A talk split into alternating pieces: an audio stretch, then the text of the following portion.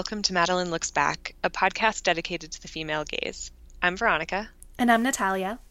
And this week we're going to be talking about two different teenage films. Well, one is a film, Bring It On, and the other is a Netflix series called Never Have I Ever.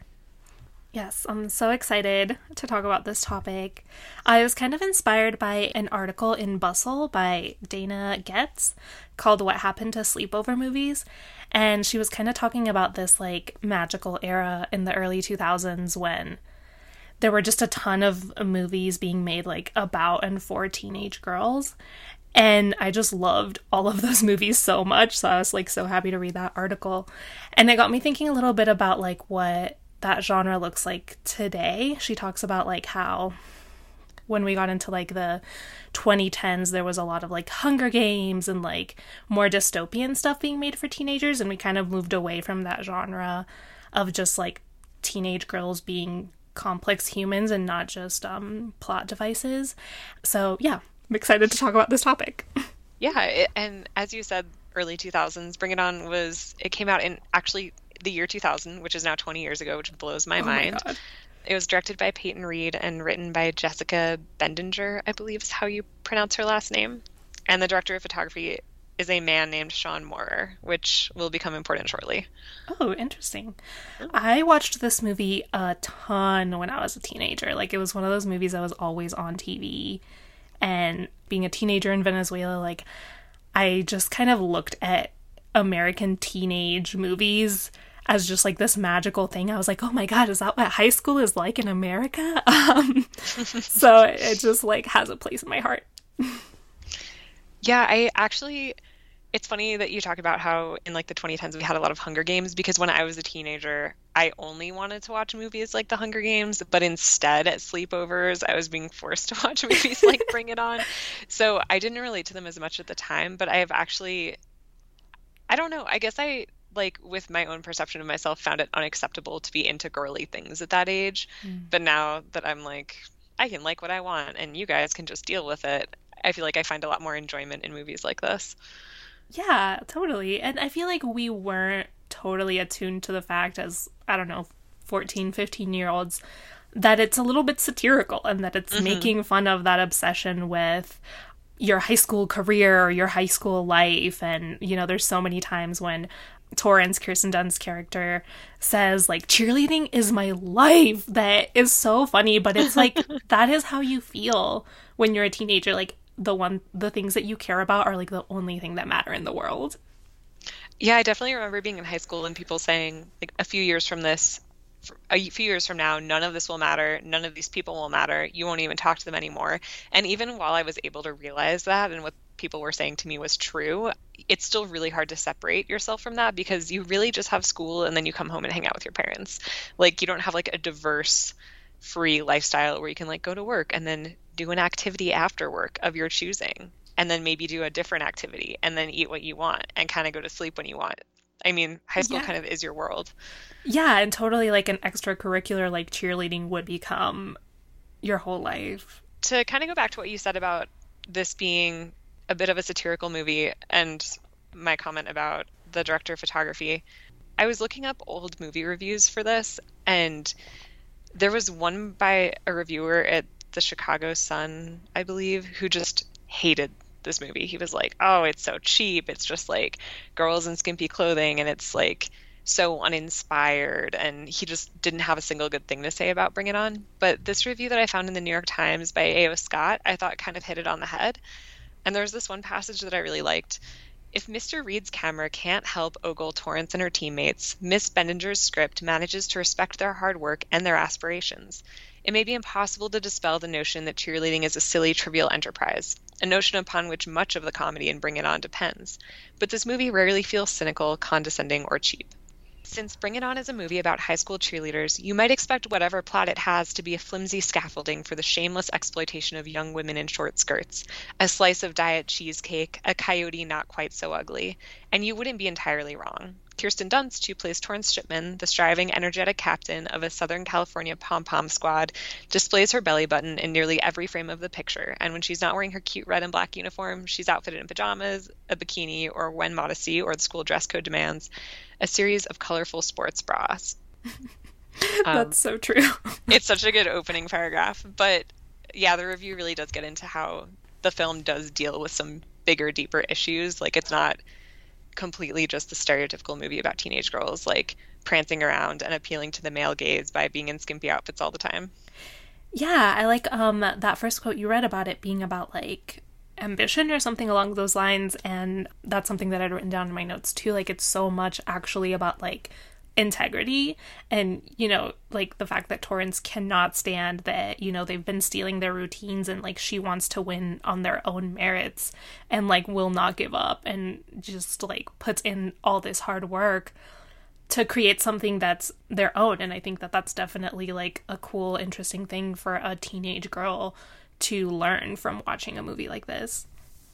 Yeah. And I mean, rewatching this movie, it definitely, like, there are some of those hints of this Friends-esque handling of gay students, mm-hmm. which isn't great, but it does also deal with some, like, it might not deal with these issues like as gracefully as a modern movie, but it does deal with the fact that this squad that they've been stealing their moves from for so many years is like a predominantly black squad in a less affluent part of town, which is definitely like a heavier topic for a movie like this to kind of wade into. Yeah, and that they push back against this white savior idea. I mean, yes. there's that moment when Torrance brings them the check and says, you know, I want you to be in the tournament because I want to compete against the best, but it's important for the Clovers to get there on their own merits. Yeah, that's such an interesting moment as well, because I think that that's something that people brush aside a lot. The fact that Torrance was trying to help this team because she wanted it for the team, but she also wanted it for herself and for herself to feel good. But it's not their job to accept that check to make her feel good about herself. Yeah, I think that she even says that to her. What's Gabrielle Union's character's name? I forgot it. Oh, gosh. Isis. Yes. So she's the captain of the rival squad. And yeah, she basically says in so many words, like, that's just to make yourself feel better. And I think that that's a learning moment for Torrance as well. So yeah, even though, like, this superficially is a movie about girls in little skirts, like, I think that there's more there. I do want to go back to what you said about the casual homophobia, though, because that did make me really uncomfortable watching it this time around, especially because it's a movie that I just, like, hold in such high regard, but I feel like it's so typical of that time that, like, even the one openly gay character, like, when he is telling someone that he's gay, what he says is, I'm controversial, which is just so uncomfortable. And yeah, like, the girls call each other dykes, like, as a way to be mean to each other and to disparage each other, which, you know, we definitely wouldn't see in something like this made today. I wonder if just in the progression of social movements, if that was, that era fell somewhere between people being, like, afraid of gay people, and then there was, like, this sort of dismissal of them as being harmless until we've, like, finally hopefully transitioned to more of a place of, like, acceptance and respect. Yeah, I mean, obviously, like, watching something today like Sex Education, which we talked about in a previous episode, and, like, the way that they handle sexual identity, and that is so much more nuanced. But yeah, I think that, yeah, we just didn't give that much thought to, like, words and how they can be harmful. Yeah, I don't know. I remember that being a big joke when I was in junior high and high school, too. Like, to tease people, you'd be like, oh, that's, like, you're gay, or, like, that's so gay, as, like, this demeaning kind of, like, trivial put down. Yeah, totally. Which, like, certainly toward the end of my high school career, like, that was something that was becoming less and less acceptable, and you would definitely get called out for saying something like that. But I don't know, it is really interesting to reflect back on that moment in history and remember that that was, like, a thing that actually happened. Yeah, and we did the same thing as teenagers in Venezuela, like, when something was cheesy, it was gay. And even, like, the terms of address, like, for your friends, like, dude or whatever, was marico, marica, which means fag. And that's, like, what you call your friends instead of their name. It was just, like, very, yeah, it was really different the way that we thought about word usage at that time. It's crazy. But it has been 20 years, so. It has been 20 years. Slightly along those lines, I also noticed, like, a ton of just the way that girls talk about each other. Like, when they're describing Red toward the beginning of the movie, they say, like, she puts the itch and bitch and the whore and horrifying. And just this, like, real casual way that girls used to talk about each other as, like, being sluts and being whores that, again, is something that we're moving away from now. I wanted to, like, backtrack a little bit and give a little bit of background before we move on to today. Perfect. So there's this great New York Times article from 1996 written by Peggy Orenstein called "The Movie Discovers the Teenage Girl." And so I think, like, we can track, like, the beginnings of this genre to that time. And she's writing this probably, like, a year after Clueless came out, which is definitely, like, I think what heralded in this genre being a movie that's, like, superficially about girls obsessed with clothes, but actually being a Shakespeare adaptation and being a movie that's, like, super smart and witty. So Peggy says, "I'm not talking about the traditional use of young women as plot devices, like the virginal blank in Stealing Beauty, upon whom other characters project their fantasies, or as victims. I'm talking about films for children and adults alike in which girls are in charge of their own fates, active rather than reactive. Films that are about girls' relationships to one another rather than to boys, that tackle the big themes of teenage life like anger, sexuality, alienation, and displacement." And so she's basically just saying that movie executives just discovered that teenage girls are this, like, really profitable demographic, and that making movies for them is gonna make them money, where in the past there was kind of this idea, like, girls will watch a movie with a boy as the lead, but the reverse isn't true. Interesting. So she's saying that it's driven more by economics than by, like, trying to cater to this demographic. I mean, like, I know that the two are entwined, but it's more of, like, an economic choice than, like, a feminism choice. I think it's an economic choice in terms of the movie industry and, like, the decision to produce these movies. I don't know if it was in this one or another article that I read where they also talk about how it's just, like, a lot cheaper to make a movie about girls in high school than it is to make an action movie. So they can make a lot more money from it. And they, oh man, now I wish I remembered if it was this article or another one. They also talk about how they can trust teenage girls to, like, be repeat viewers of a movie, to watch it over and over, which I totally did. Actually, which I still do. And the kind of word of mouth way in which they would, like, recommend it to each other. So yeah, it definitely, the fact that the movies got made was definitely an economic move, I would say. But then anyway, going back to the article I talked about earlier on Bustle from Dana Getz, where she's talking about sleepover movies, she says that the 2000s were basically just, like, this golden age. There were also, like, a lot of women filmmakers at this time, which she calls somewhat of a fluke.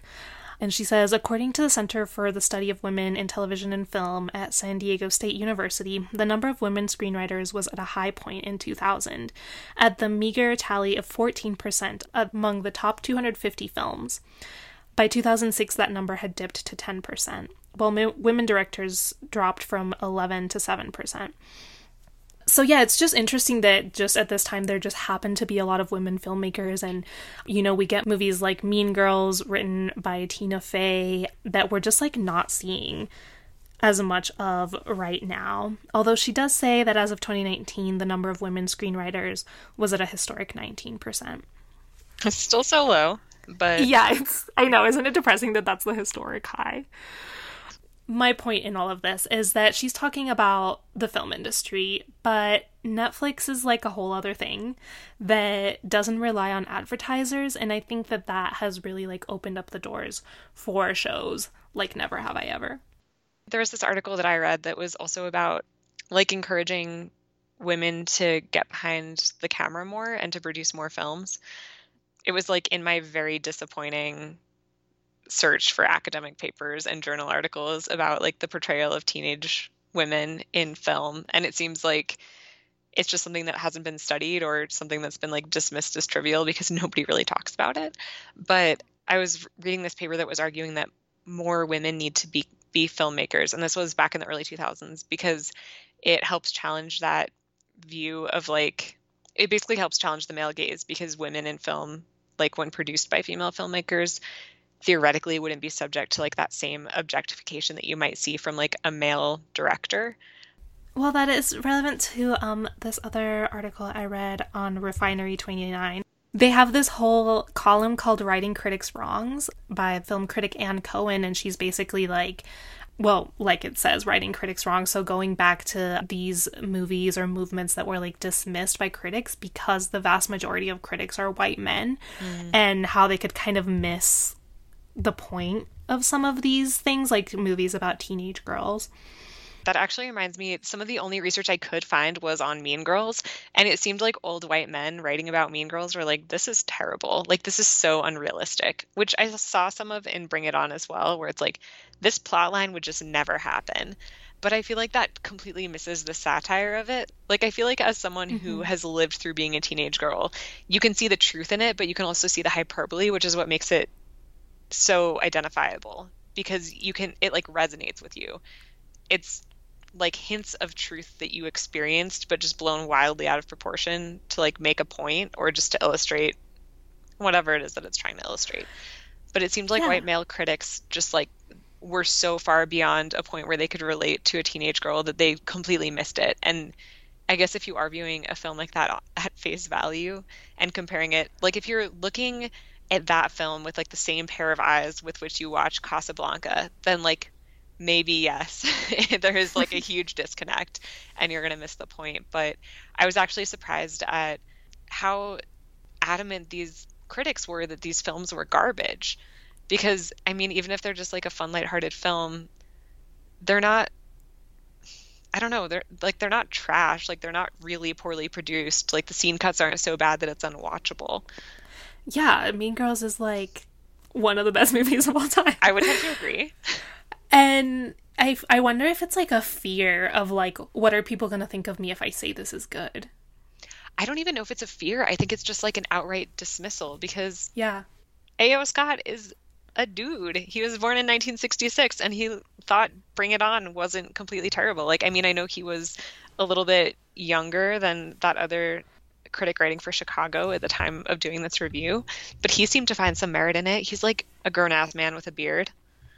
Yeah, going back to that Ann Cohen column, the one titled Teenage Girls Loved These Movies, Critics Didn't, Who Was Right, she talks about that dismissal, and she says, it's a dismaying and destabilizing feeling to realize that the things you consider vital parts of yourself were either misunderstood or disparaged, dismissed as trivial and unimportant, by those considered the gatekeepers of cultural tastes. You start questioning your own feelings and opinions, wondering if perhaps they've been off this whole time. You even start wondering whether you matter at all. And yeah, I think that just saying this whole genre is garbage, like not even bothering to like find the merits in each movie, can have that effect of just like, oh, the opinions and tastes of teenage girls, just nobody cares about them. I think that's a lot of why I also just consciously tried to not like these movies when I was a teenage girl, because they were so dismissed that I didn't want to be dismissed in the same way for liking those kinds of things. Yeah, that's like one of the many ways in which we have to like adapt ourselves and like our tastes and our opinions to just like not be dismissed in society, which is super depressing. That's really bad. And she goes on to say that calling for more diversity, Cohen goes on to say that calling for more diversity in criticism isn't saying men can't understand movies about women, but rather women and people of color should be included in that conversation. And she quotes this critic from the LA Times, Justin Chang, who says, who is this movie for rules out the possibility of sympathetic imagination, the ability to empathize with a perspective other than one's own as the chief impulse behind artistic depiction and appreciation. We negate the possibility of sympathetic imagination when we assume that someone's particular affinity for a work of art will be dictated in advance by specifics of race, gender, and age. It's not that those specifics aren't factors, it's that some have a tendency to mistake factors for absolutes. Which is really nicely said, and yeah, it's like, we shouldn't make this assumption that, oh, this movie is made for 15-year-old girls, so a 40-year-old guy is never gonna get it. Like, A.O. Scott got it. He sure did. So yeah, I think as I was kind of hinting at earlier, I think that streaming platforms have kind of gotten rid of that idea that, like, you know, because advertising was so important to movies and TV, it's like, oh, you have to have a target audience and it has to be delineated by age and gender and race. And I did some research on this in grad school and looking at like how Netflix create, like by getting rid completely of advertisers and you just pay your own subscription to watch these shows, like they don't care about your age or race or gender. It's just the content that you watch, and there's content there for you to find that is aligned with maybe more your interests than necessarily with like who you are demographically. Mm-hmm. I mean, yeah, the Netflix algorithm is built to like serve content based on previous interaction and interest. So there's also, that's interesting. Yeah, it's like the fact that I'm watching a ton of, you know, teenage girl movies and shows might, they might make some deductions about that, about who I am, but they don't really care about that as much as serving me up more content that I'm going to like, so I'll spend more time on their platform. Right. So yeah, I think that that's something that has created space for a great show like Never Have I Ever to exist, and that show was created by Mindy Kaling and Lang Fisher, and it follows the life of Devi, who is Indian American, and I think I love it in a lot of the same ways that I love teenage things like Bring It On, but also, as we've talked about, some of the things that were problematic in the 2000s, like, are being handled in a really different and, like, great way in this show. Definitely. I have to say, I hated the first few episodes of this show. Really? Yes. Why did you hate them? Ooh, they were just so cringeworthy, for lack of a better word. I was so embarrassed, like, for the characters. I couldn't relate to Davy at all because she was behaving so erratically and selfishly. I was just like, mm-hmm. Oh. Like, I was just sitting there doing the thing where you, like, pull a blanket up to the bottom of your eyes but don't quite cover your eyes and just, like, squinted at the screen a lot. I also remember the first time I saw Paxton's character, I was like, holy shit, that guy's as old as me. And I looked him up and he was born 2 weeks after me. He is as old as me. And I was like, yep, there's like an almost 30-year-old dude playing a high school character. Like, that checks out. Yep. Although I do like that they make fun of that in the show, where like Devi's cousin Kamala becomes obsessed with watching Riverdale. Yes. Which is, like, the epitome of, like, a teenage soap opera where all the actors are 30, and I just remember her yelling, like, I'm sorry, they're supposed to be teenagers and they're allowed to take showers together in their house? Like, where are their parents? And this is a murder mystery? But those shows do create these, like, really unrealistic expectations about, like, what being a teenager is, and maybe being a teenager is a lot more of feeling super cringy and hiding under a blanket and having so many emotions and not understanding them. I mean, I think that's definitely true. I also just was definitely not the type of teenage girl that would ever go up to someone or even actively express interest in them. That's not something. Oh, I was. I was not about to put myself out there like that. So I guess that was the part that I found, like just when she is stalking Paxton after swim practice and then is like, we don't even have to date. Would you just, like, sleep with me? I was just like, I can't even fathom what it is that's going on right now. I was totally that teenager. Definitely not the let's have sex part. I was not ready for that, but I definitely was a pursuer of boys.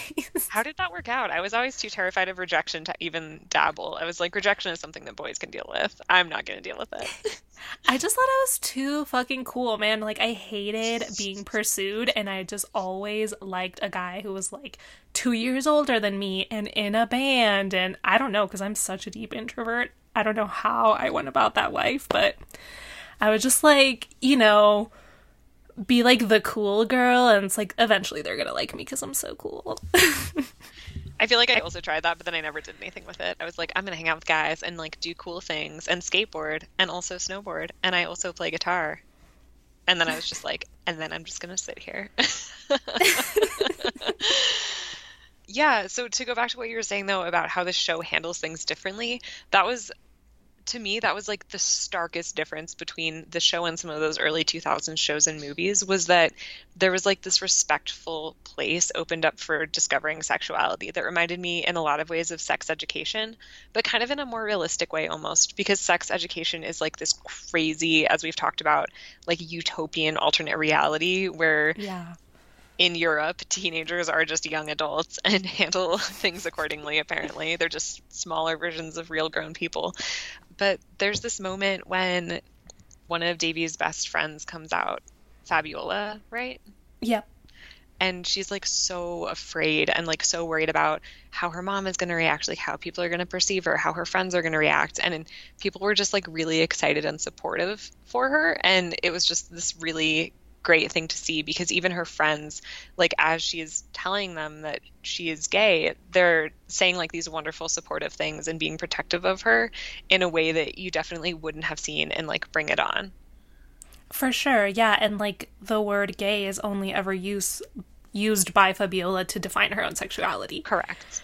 Which is really nice. But yeah, I really appreciated that, how they treated that storyline, and just the fact that the show was so diverse. Like in Bring It On, there's one Asian girl in the crew. Like that's it. And obviously like there is the representation of the East Compton squad, who are predominantly Black and it seems like Hispanic, although they don't really introduce the characters that much, but they're kind of set up to be like in opposition with the white crew, whereas like race is just something that's handled like genuine diversity in this show. And I obviously a lot of that comes from Mindy Kaling being one of the creators of the show and basing a lot of it on her, I mean not like the plot but like the experiences on her own life. And yeah, just knowing, like, she as a creator, like, had to grow up identifying with white girls, and so the fact that she then has this opportunity to create something and put on the screen a girl who looks like her is really cool. Yeah, and I think that's an interesting point about race, too, is, like, there's, I mean, there are some funny moments in it, but there's, like, Paxton Hall Yoshida, like, his friends don't even realize that he's half Japanese, because he seems like such a, I mean, I don't, they're not in the United States, are they? Yeah, they're in San Diego or something. That's right. Or in L.A. I don't know. Yeah, I was getting, like, I was like, am I confusing this with Big Little Lies somehow? And I think it's just because they're all living in giant houses that don't reflect, like, the socioeconomic diversity of this country. Yeah, that's a good point.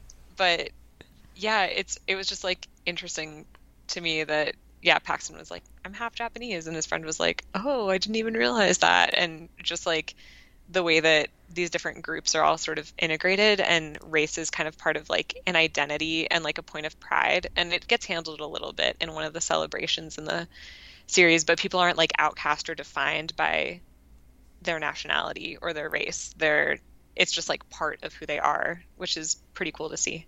Yeah, that Ganesh Puja episode is so cool. And I watched a video of Mindy Kaling and Maitreyi Ramakrishnan, who plays Devi, like talking about like the significance of that episode and just like representing this event that is so big in the lives of Hindu Indians.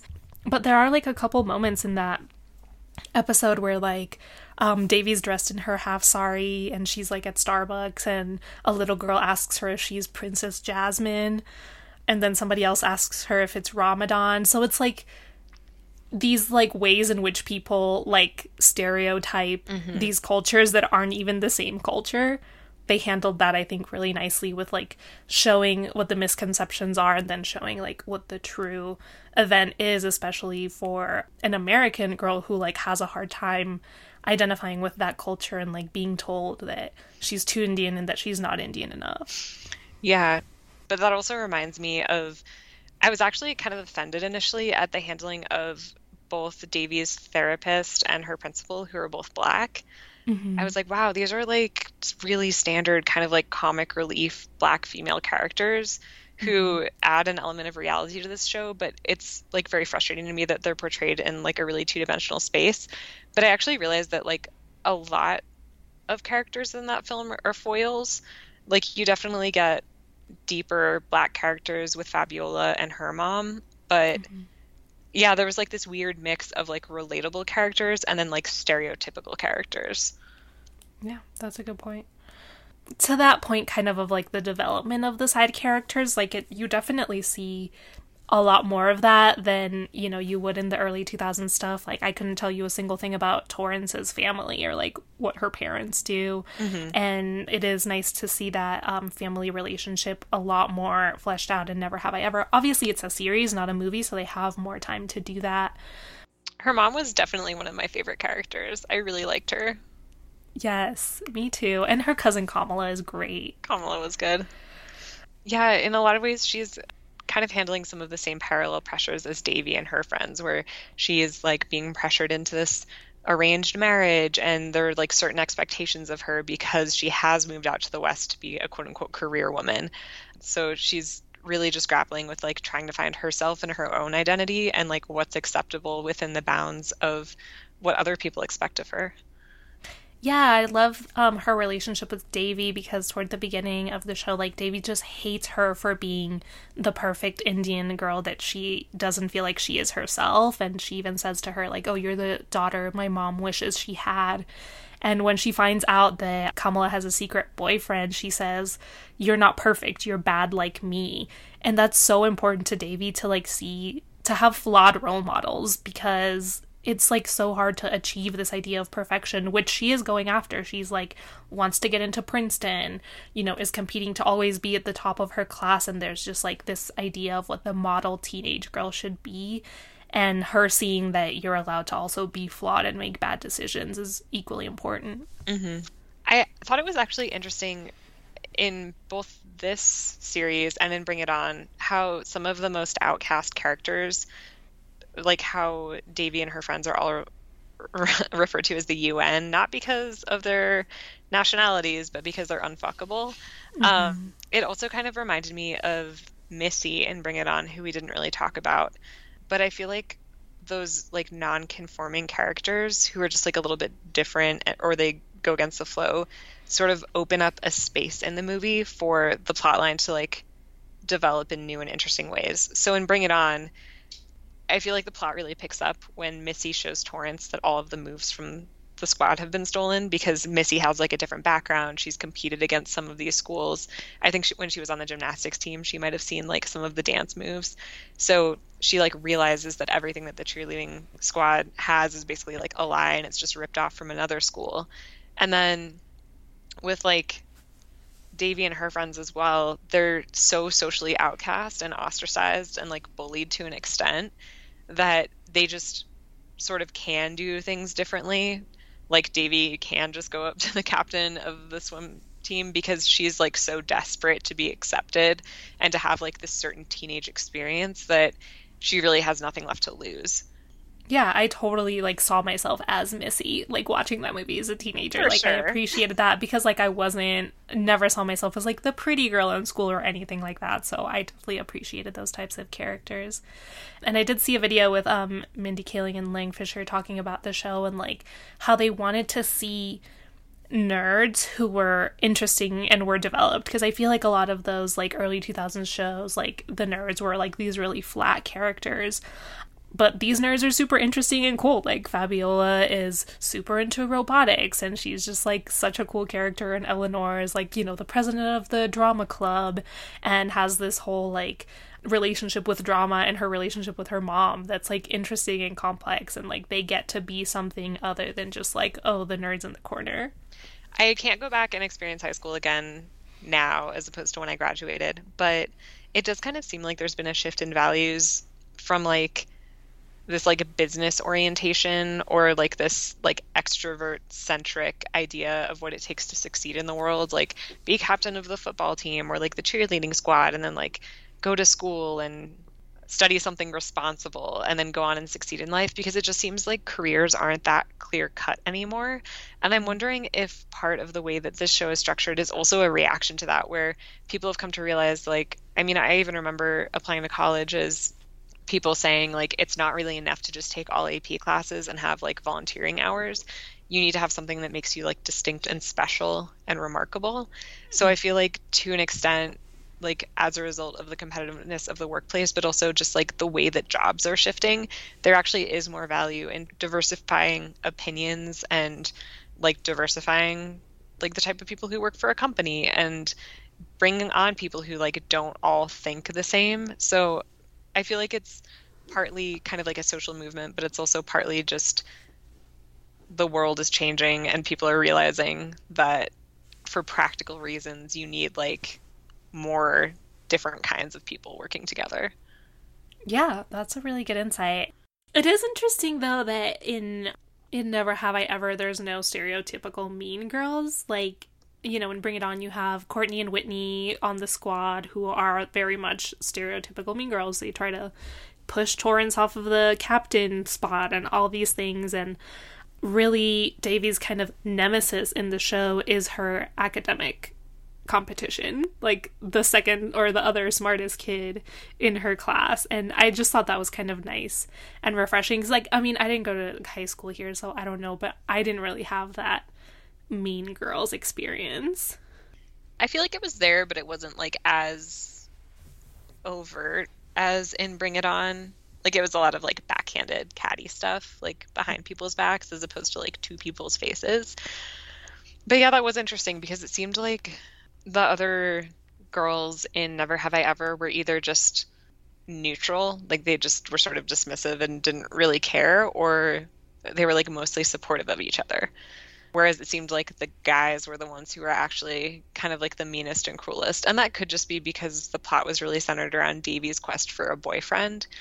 Yeah. So that could have been some like natural tension there, just because she didn't interact with a lot of other like females. But I don't know. There were also a lot of lines about like feminism and like sticking together. And I think that that's something that you don't really see as much in Bring It On. Like in Bring It On, you'd see something along the lines of like girl power and like, look at us girls.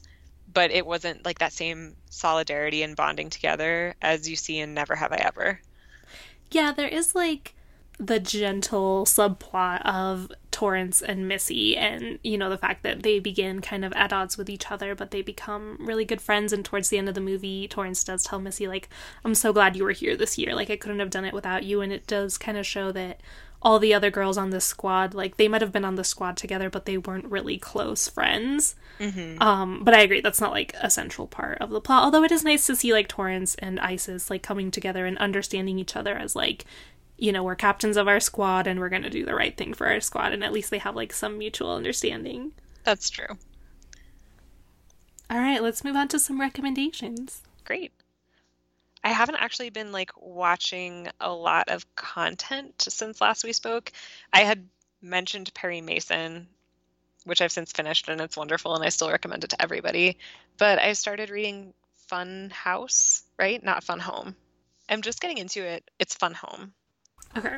A family tragicomic. The tension is building. I'm learning all about the historic restoration, but we haven't quite yet hit the central plot point. But yeah, I've really been enjoying that. I thought it was a novel, but it turns out it's filled with pictures. Yes. So that's pretty cool. How about you? I feel like I've been watching a lot of documentary series more than anything, and one that I just so loved recently was Street Food Latin America on Netflix. Sounds amazing. So good. Like, every episode centers around, like, one city and just street food vendors and their stories, and obviously the food. But it actually turned out to be, like, a really, there's just so many cool stories of predominantly women who became street food vendors to, like, support their families, send their kids to school, things like that. And they're just, like, all the stories are just kind of linked by this, like, perseverance and, like, creativity. So many of the women talk about how, like, when they started their cart or, you know, their kiosk, the competition, like, if they saw them doing well, like, the other street food vendors on that street would try to sabotage them. Wow. Like, one lady had her stuff set on fire. Oh my gosh. Another woman had to, like, get in a fist fight with another lady. It's like, well, nobody messes with me now. But yeah, it turned out to be a really good series. Like, obviously, we love food, so there's that. But also the stories, like, ended up being super interesting. And I feel like a lot of food shows sometimes are about, oh, this American person travels around the world and shows you this country through their own lens. But it's cool to hear instead from these cooks themselves. And I feel like it gives you, like, a different insight into their culture. Yeah, it's really cool to kind of give them a voice. It reminds me a little bit about, I think it was, like, Somebody Feed Phil. Mm-hmm. Or it might have been Street. I love that show. Oh, shoot. Gosh, it might have been Street Eats, but there was, like, an episode on Bangkok. I don't know why I can't remember which show this was. But I just remember that there was, like, this interview with the woman who makes, like, the crab omelets. And she was telling her story and how she, like, started off as, just a street vendor. But her food was so good that she, like, was able to eventually open up a storefront. And I remember that story just being, like, really beautiful and cool. And I think they did a decent job giving her a voice and letting her tell her own story. But it is cool to hear that there's a show out there where they're maybe giving some of those chefs like more of a voice. Well, thank you for potting with me. Thank you for potting with me. It was fun to talk about teenage girl films and shows. Yes. Thank you guys for listening, and go to social media and tell us your favorite movie when you were a teenager. Yes, definitely. Instagram. Definitely submit your favorites. Follow us on Instagram at Madeline Looks Back. Subscribe to our newsletter. You can go to our website, madelinelooksback.com. We'll see you next time. This podcast is produced and edited by its hosts. The music is Lost Souls by Portrayal. You can find a list of all the articles and theorists we cited today in the show notes.